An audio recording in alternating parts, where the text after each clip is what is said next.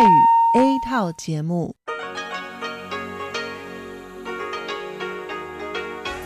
ที่นี่สถานีวิทยุเรดิโอไต้หวันอินเตอร์เนชั่นแนลกลับมาฟังขณะนี้ท่านกำลังอยู่กับรายการภาคภาษาไทยเรดิโอไต้หวันอินเตอร์เนชั่นแนลหรือ RTI ออกกระจายเสียงจากกรุงไทเปไต้หวันสาธารณรัฐจีนเป็นประจำทุกวันนะครับนอกจากรับฟังทางเครื่องรับวิทยุได้แล้วยังสามารถรับฟังรายการผ่านระบบออนไลน์ได้ที่ thai.rti.org.tw หรือที่ RTI Fanpage นะครับขอเชิญติดตามรับฟังรายการของเราได้ตั้งแต่บัดนี้เป็นต้นไป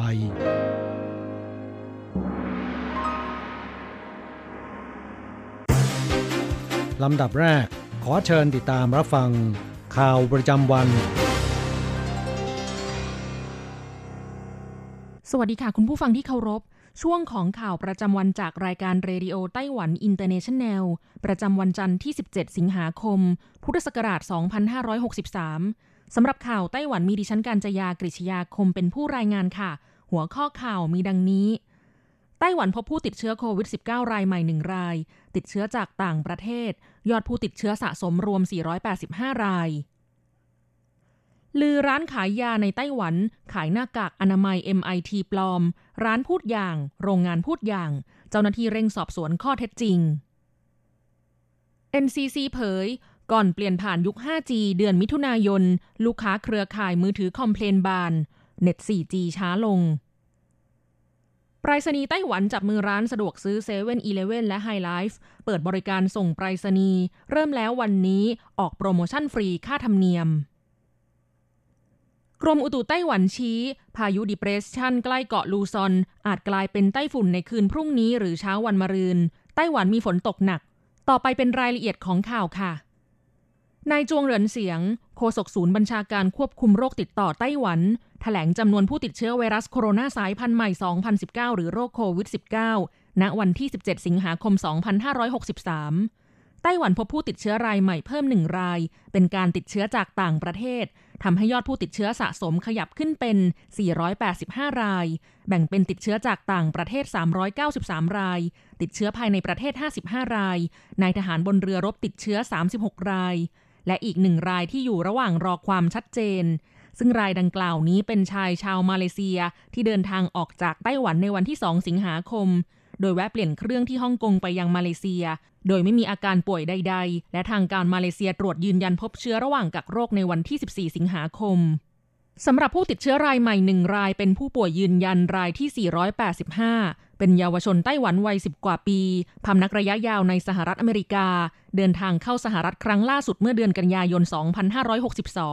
และเดินทางกลับมาเยี่ยมญาติที่ไต้หวันในวันที่5สิงหาคมอยู่ระหว่างกักโรคที่บ้านจนถึงขณะนี้ยังไม่มีอาการป่วยใดๆหน่วยงานด้านสาธารณสุขทำการตรวจเชื้อในวันที่15สิงหาคมและพบเป็นผู้ป่วยยืนยันติดเชื้อในวันนี้โดยผู้ป่วยรายนี้ขณะเดินทางบนเครื่องบินได้รักษามาตรการป้องกันโรคอย่างเหมาะสมและไม่มีอาการป่วยใดๆอีกทั้งยังไม่มีการติดต่อสัมผัสกับญาติมิตรในไต้หวันจึงไม่มีผู้ติดต่อสัมผัสที่อยู่ในข่ายต้องติดตามขณะนี้ได้ทำการส่งตัวผู้ป่วยรายที่485ไปกักโรคและรักษาที่โรงพยาบาลแล้ว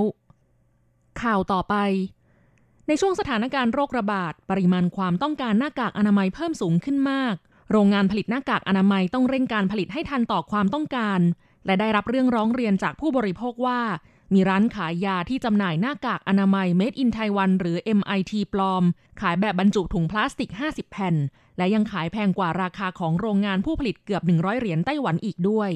ด้านร้านขายยาแห่งนี้ระบุว่าหน้ากากล็อตนี้ผ่านการจัดจำหน่ายอย่างถูกต้องตามกฎหมายไม่มีปัญหาเรื่องที่มาของสินค้าส่วนโรงงานผู้ผลิตประกาศว่าไม่เคยส่งสินค้าให้ผู้จัดจำหน่ายรายนี้และเน้นย้ำว่าหน้ากากอนามัยที่จำหน่ายในร้านค้าต้องบรรจุกล่องหากเป็นหน้ากากอนามัยของแท้แถบกุ้นขอบหน้ากากอนามัยต้องใช้สีฟ้าไม่ใช่สีขาวขณะนี้ทั้งสองฝ่ายต่างพูดไม่ตรงกันด้านเจ้าหน้าที่ตำรวจและกองอนามัยจึงได้ร่วมกันสอบสวนกรณีดังกล่าวแล้วผู้สื่อข่าวได้สัมภาษณ์พนักงานร้านขายยาดังกล่าวทางร้านได้โชว์ใบสั่งซื้อจากบริษัทผู้จัดจำหน่ายโดยหน้ากากอนามัยที่ต้องสงสัยว่าเป็นหน้ากากอนามัย MIT ปลอมร้านขายยาเร่งเรียกคืนจากลูกค้าแล้ว และย้ำว่าทางร้านได้ซื้อหน้ากากอนามัยจากผู้จัดจำหน่ายอย่างถูกต้องตามกฎหมาย 10,000 ชิ้นซึ่งระบุหมายเหตุว่าในสัญญาซื้อขายล็อตแรกเป็นแบบไม่บรรจุกล่องแต่บนหน้ากากยังมีเครื่องหมายการค้าของโรงงานแต่หลังจากมีข่าวลือว่าเป็นหน้ากากอนามัยปลอมแพร่สะพัดออกไปทางร้านขายยาได้เรียกคืนหน้ากากอนามัยได้แล้วประมาณ700แผ่นนายหวังเจ้าหลังผู้อำนวยการกองอนามัยเทศบาลเมืองหนานโถกล่าวว่าหากเป็นการผลิตสินค้ายาและอุปกรณ์ทางการแพทย์ที่ไม่ได้รับอนุญาตผู้ฝ่าฝืนมีโทษปรับตั้งแต่ 30,000 ถึง 2 ล้านเหรียญไต้หวันผู้จำหน่ายมีโทษปรับ 30,000 เหรียญไต้หวันข่าวต่อไปเครือข่ายโทรคมนาคม3เจ้ายักษ์ใหญ่ในไต้หวันเริ่มให้บริการ 5G เป็นเวลา1เดือนกว่าแล้วแต่มีผู้บริโภคบางส่วนรู้สึกว่าสัญญาณ 4G ช้าลงด้านคณะกรรมการกิจการโทรคมนาคมแห่งชาติไต้หวันหรือ NCC เปิดเผยรายงานผลการวิเคราะห์ระบุว่าเมื่อเดือนมิถุนายนที่ผ่านมาในบรรดาเครือข่ายผู้ให้บริการสัญญาณโทรคมนาคม5เจ้าในไต้หวันจงหวาเทเลคอมมีลูกค้าร้องเรียนเพิ่มขึ้นเมื่อเทียบกับเดือนมิถุนายนปีที่แล้ว 37% สาเหตุหลักมาจากการติดตั้งสถานีมีการเปลี่ยนแปลงเพิ่มเติมทำให้ต้องหยุดให้บริการชั่วคราวลูกค้าจึงแจ้งร้องเรียนอีกสาเหตุคือการส่งสัญญาณอินเทอร์เน็ตติดตั้ง 5G แล้วทำให้ 4G ช้าลงผู้คนในโลกอินเทอร์เน็ตจำนวนมากต่างบ่นว่าความเร็วของสัญญาณอินเทอร์เน็ตช้าลงโดยเฉพาะช่วงเวลาไพม์ไทม์ที่มีผู้ใช้งานมากยิ่งช้ามากหรือแม้ว่ายังเข้าอินเทอร์เน็ตได้ปกติแต่รู้สึกว่าเน็ตวิ่งไม่เร็วเป็นต้นด้านจงหวาเทเลคอมชี้แจงว่าคลื่นความถี่ของ 5G และ 4G ใช้คนละคลื่นกันดังนั้นจึงไม่ส่งผลกระทบต่อความเร็วอินเทอร์เน็ตของกันและกันแต่ในช่วงที่ผ่านมาบริษัทเร่งติดตั้งอุปกรณ์ 5G โดยสถานีฐานที่ใช้ร่วมกับ 5G ก่อนเริ่มเปิดใช้งานจะต้องทำการปิดเครื่องชั่วคราวเพียงครั้งแรกครั้งเดียวจึงส่งผลกระทบต่อการรับสัญญาณของผู้ใช้งาน 4G เป็นช่วงเวลาสั้นๆในอนาคตก่อนทำการติดตั้งปรับปรุงอุปกรณ์สถานีฐานจะมีการส่งข้อความ SMS แจ้งไปยังผู้ใช้งานที่ได้รับผลกระทบให้ทราบก่อน NCC เปิดเผยรายงานตรวจสอบการแจ้งร้องเรียนของผู้บริโภคด้านโทรคมนาคมในช่วงไตรมาสที่ 2 ของปีนี้มีจำนวนทั้งสิ้น 1,295 กรณีในจำนวนนี้เป็นการแจ้งร้องเรียนเรื่องคุณภาพสัญญาณอินเทอร์เน็ตมากที่สุด823กรณีคิดเป็นสัดส่วน 63.55%รองลงมาคือเรื่องการติดตั้งการเคลื่อนไหวที่ผิดปกติการต่อสัญญาเป็นต้นการแจ้งร้องเรียนในไตรมาสที่2แบ่งเป็นการแจ้งร้องเรียนต่อพนักงานเคาน์เตอร์351กรณีส่งหนังสือร้องเรียน944กรณีรวมทั้งสิ้น 1,295 กรณีในจำนวนนี้จงหวาเทเลคอมมีการแจ้งร้องเรียนมากที่สุด391กรณีหรือ 30.19%รองลงมาคือไต้หวันโมบาย236กรณีหรือ 18.22% และฟาอีสโทน231กรณีหรือ 17.84% ข่าวต่อไป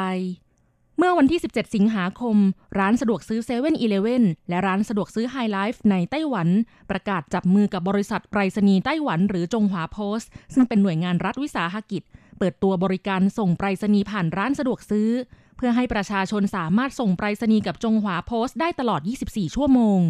จากปกติที่ประชาชนจะต้องเดินทางไปใช้บริการณที่ทำการไปรษณีย์ในเวลาทำการจากนี้ไปสามารถส่งพัสดุไปรษณีย์กับไปรษณีย์ไต้หวันผ่านร้านสะดวกซื้อที่ร่วมบริการได้แล้ว Hi-Life เปิดเผยว่าลูกค้าสามารถใช้บริการนี้ได้ที่ร้าน Hi-Life ทั่วไต้หวันเฉพาะสาขาที่มีสัญลักษณ์ให้บริการ EC โดยจะมีเครื่อง Life ET สำหรับซื้อซองใส่พัสดุของไปรษณีย์ไต้หวันเบอร์1ขนาด 16x28 ซมราคา1เหรียญและซองใส่พัสดุของไปรษณีย์ไต้หวันเบอร์2ขนาด 23x32 ซมราคา2เหรียญซื้อจำนวนขั้นต่ำ50ซองและผู้รับปลายทางสามารถรับพัสดุได้อย่างเร็วที่สุดภายใน2วันณสาขาร้านสะดวกซื้อที่ระบุไว้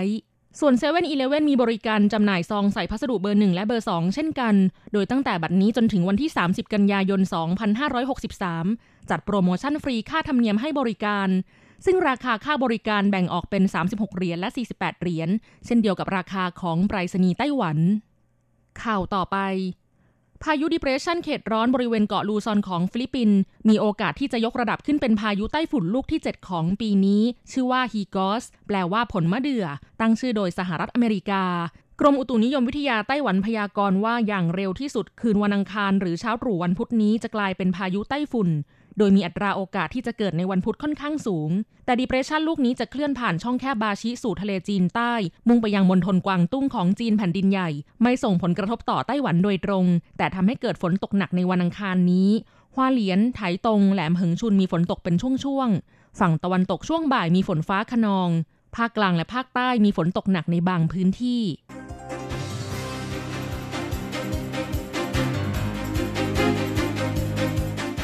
คุณผู้ฟังครับต่อไปเป็นข่าวต่างประเทศและข่าวประเทศไทยรายงานโดยผมแสงชัยกิตติภูมิวงศ์หัวข้อข่าวที่สำคัญมีดังนี้ผู้ติดเชื้อโควิด -19 ทั่วโลกเกือบ22ล้านคนผู้เสียชีวิตในสหรัฐทะลุ 170,000 คนฝรั่งเศสมีผู้ติดเชื้อเพิ่ม2วันที่ผ่านมา 3,000 คน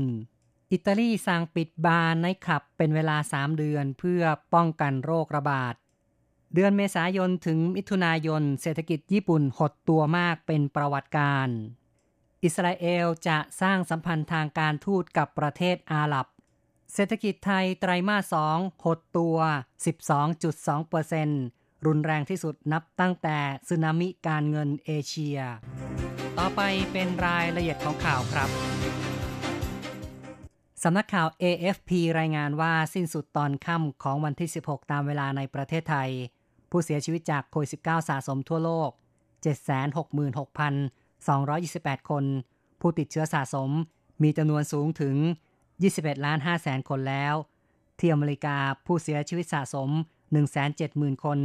การระบาดของโรคไข้หวัดใหญ่ในฤดูใบไม้ร่วงกำลังจะมาถึงทำให้สถานการณ์ทวีความรุนแรงมากขึ้นในวันที่ 27 มีรายงานผู้เสียชีวิตอีก 438 คนมลรัฐที่มีผู้เสียชีวิตมาก3อันดับแรกคือฟลอริดาเท็กซัสและลุยเซียนา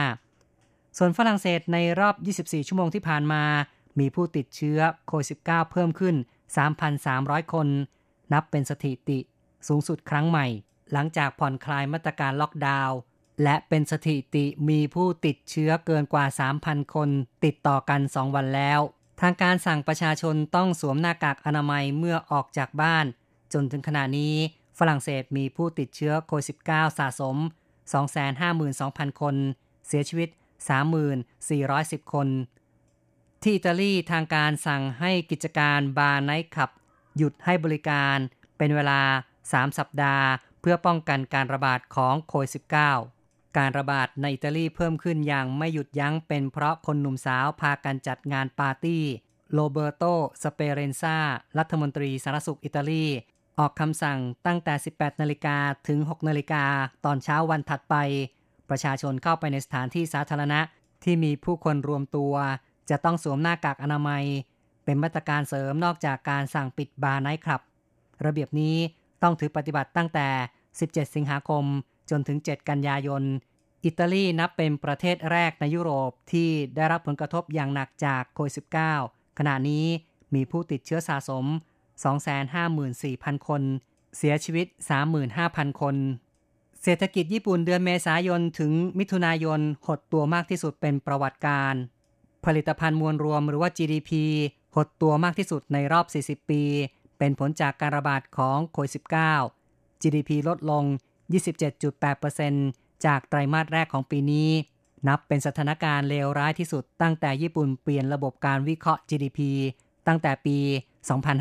2523 ในขณะเดียวกันนายกรัฐมนตรีชินโซอาเบะของญี่ปุ่นเดินทางไปยังโรงพยาบาลซึ่งหลายฝ่ายเป็นห่วงแต่ข่าวระบุว่านายกรัฐมนตรีญี่ปุ่นเดินทางไปรับการตรวจสุขภาพที่โรงพยาบาลในกรุงโตเกียวไม่มีอะไรน่าเป็นห่วงข่าวต่อไปครับเปรูตัดสินใจใช้มาตรการล็อกดาวน์รอบใหม่เป็นเวลา2สัปดาห์หลังจากผู้ติดเชื้อโควิด -19 ยังคงเพิ่มขึ้นอย่างมากเฉลี่ยวันละ 3,500 คนท้องถนนในกรุงลิมาผู้คนบางตาเนื่องจากเปิดให้เดินทางจำกัดสำหรับคนทำงานที่มีความจำเป็นเท่านั้นโดยก่อนหน้านี้มีการใช้มาตรการล็อกดาวน์นาน106วันสิ้นสุดเมื่อ30มิถุนายนสำหรับมาตรการล็อกดาวน์ครั้งใหม่เริ่มขึ้นตั้งแต่วันที่16สิงหาคมการเลือกตั้งในนิวซีแลนด์ต้องชะลอออกไปหลังการระบาดของโควิด -19 กลับมาอีกระลอกหนึ่ง นายกรัฐมนตรีจาซินดาอาร์เดนของนิวซีแลนด์ประกาศชะลอการเลือกตั้งที่จะมีขึ้นในเดือนหน้าออกไปอีก4สัปดาห์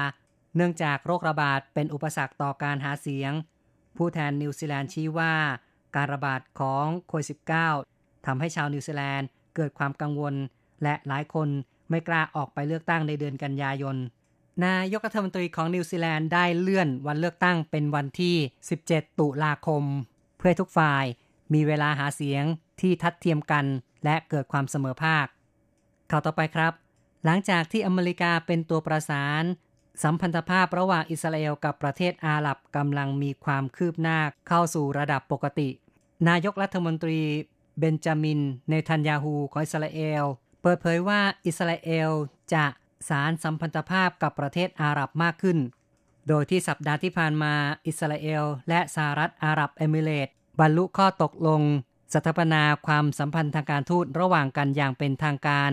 นายกรัฐมนตรีเนทันยาฮูกล่าวว่าหลายประเทศที่มองอิสราเอลเป็นศัตรูเริ่มเห็นว่าอิสราเอลเป็นชาติพันธมิตรที่สำคัญอิสราเอลกำลังหารือกับผู้นำชาติอาหรับหากผนึกกำลังกันได้จะเป็นประโยชน์อย่างมหาศาลต่อประชาชนและเป็นผลดีต่อความมั่นคงของทุกฝ่ายข้อต่อไปนะครับชาวเบลารุสราว 200,000 คนชุมนุมในกลางกรุงมินส์เมืองหลวงของเบลารุสเรียกร้องให้ประธานาธิบดีอเล็กซานเดอร์ลูคาเชนโกก้าวออกจากตำแหน่งผู้คนพากันโบกธงสีแดงและขาวที่ใช้ในเบลารุสหลังการล่มสลายของสหภาพโซเวียตในปี 2534 ซึ่งปัจจุบันนายลูคาเชนโกได้นำธงชาติรูปแบบเก่าสมัยโซเวียตกลับมาใช้ผู้ประท้วงระบุว่าการเลือกตั้งที่ผ่านมาไม่เป็นธรรมนายลูคาเชนโกไม่ได้รับการสนับสนุนจากประชาชนแล้วอย่างไรก็ตามนายลูคาเชนโกยังคงยืนกรานว่าเขาเป็นผู้ชนะการเลือกตั้งโดยอ้างผลการเลือกตั้งอย่างเป็นทางการซึ่งได้รับเสียงสนับสนุนมากกว่า 80% ทางด้านรัสเซียแสดงท่าทีสนับสนุนต่อนายลูคาเชนโกมีรายงานข่าวว่ารัสเซียจะให้ความช่วยเหลือทางทหารหากมีความจำเป็น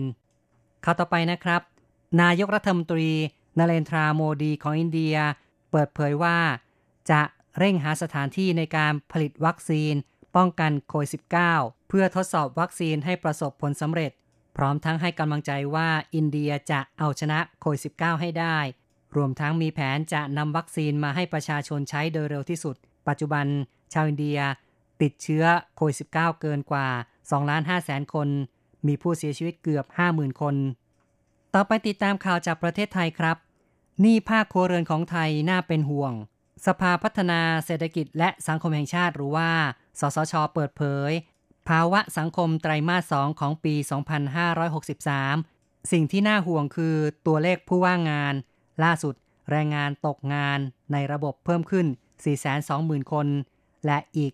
1.7 ล้านคนยังมีสถานะเป็นผู้มีงานทำแต่ยอมลดเงินหรือหยุดทำงานชั่วคราวโดยไม่ได้รับเงินเดือนผู้ประกอบอาชีพอิสระน่าห่วงเช่นกันพ่อค้าแม่ค้าวินมอเตอร์ไซค์รับจ้างอีก16ล้านคนอาจขาดสภาพคล่องสำหรับหนี้ภาคครัวเรือนไตรมาส1ที่ผ่านมาพุ่งขึ้นอยู่ที่ 80.1% สูงสุดในรอบ4ปีนับตั้งแต่ไตรมาสที่2ของปี 2559 สสช.รายงานด้วยว่าเศรษฐกิจของไทยไตรมาส2หดตัว 12.2% นับเป็นตัวเลขต่ำสุดตั้งแต่เกิดวิกฤตการเงินเอเชียหรือว่าต้มยำกุ้งเมื่อ20กว่าปีที่แล้วทั้งนี้ในปีที่เกิดต้มยำกุ้งเศรษฐกิจไตรมาส2หดตัว 12.5% สสช.ประเมินได้ว่าเศรษฐกิจของไทยปี 2563 จะปรับตัวลดลง 7.8% ถึง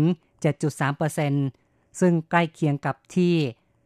สำนักงานเศรษฐกิจการคลังประเมินไว้ที่ 8.5% สาเหตุหลักเกิดจากการระบาดของโควิด -19 ซึ่งส่งผลอย่างมากต่อการท่องเที่ยวและการส่งออกของไทยอีกข่าวหนึ่งครับสำนักงานพัฒนาเศรษฐกิจจากฐานชีวภาพส่งเสริมนวัตกรรมเพาะเห็ดโดยไม่ต้องเผาป่าสำนักงานพัฒนาเศรษฐกิจจากฐานชีวภาพเปิดเผยว่าปัจจุบันยังมีความเชื่อผิดชาวบ้านบางแห่งใช้วิธีเผาป่าเพื่อเพาะเห็ดที่ต้องการรายได้จากการเก็บเห็ดเทียบไม่ได้กับการสูญเสียทางทรัพยากรชีวภาพที่มีคุณค่าทางเครือข่ายจึงได้แนะนำนวัตกรรมเลี้ยงเห็ดป่า ไมคอไลซ่าซึ่งเป็นที่ต้องการของตลาดขายได้ราคาสูงใช้วิธีใส่เชื้อเห็ดที่กล้าไม้ทำให้ต้นไม้เศรษฐกิจและเห็ดป่าเติบโต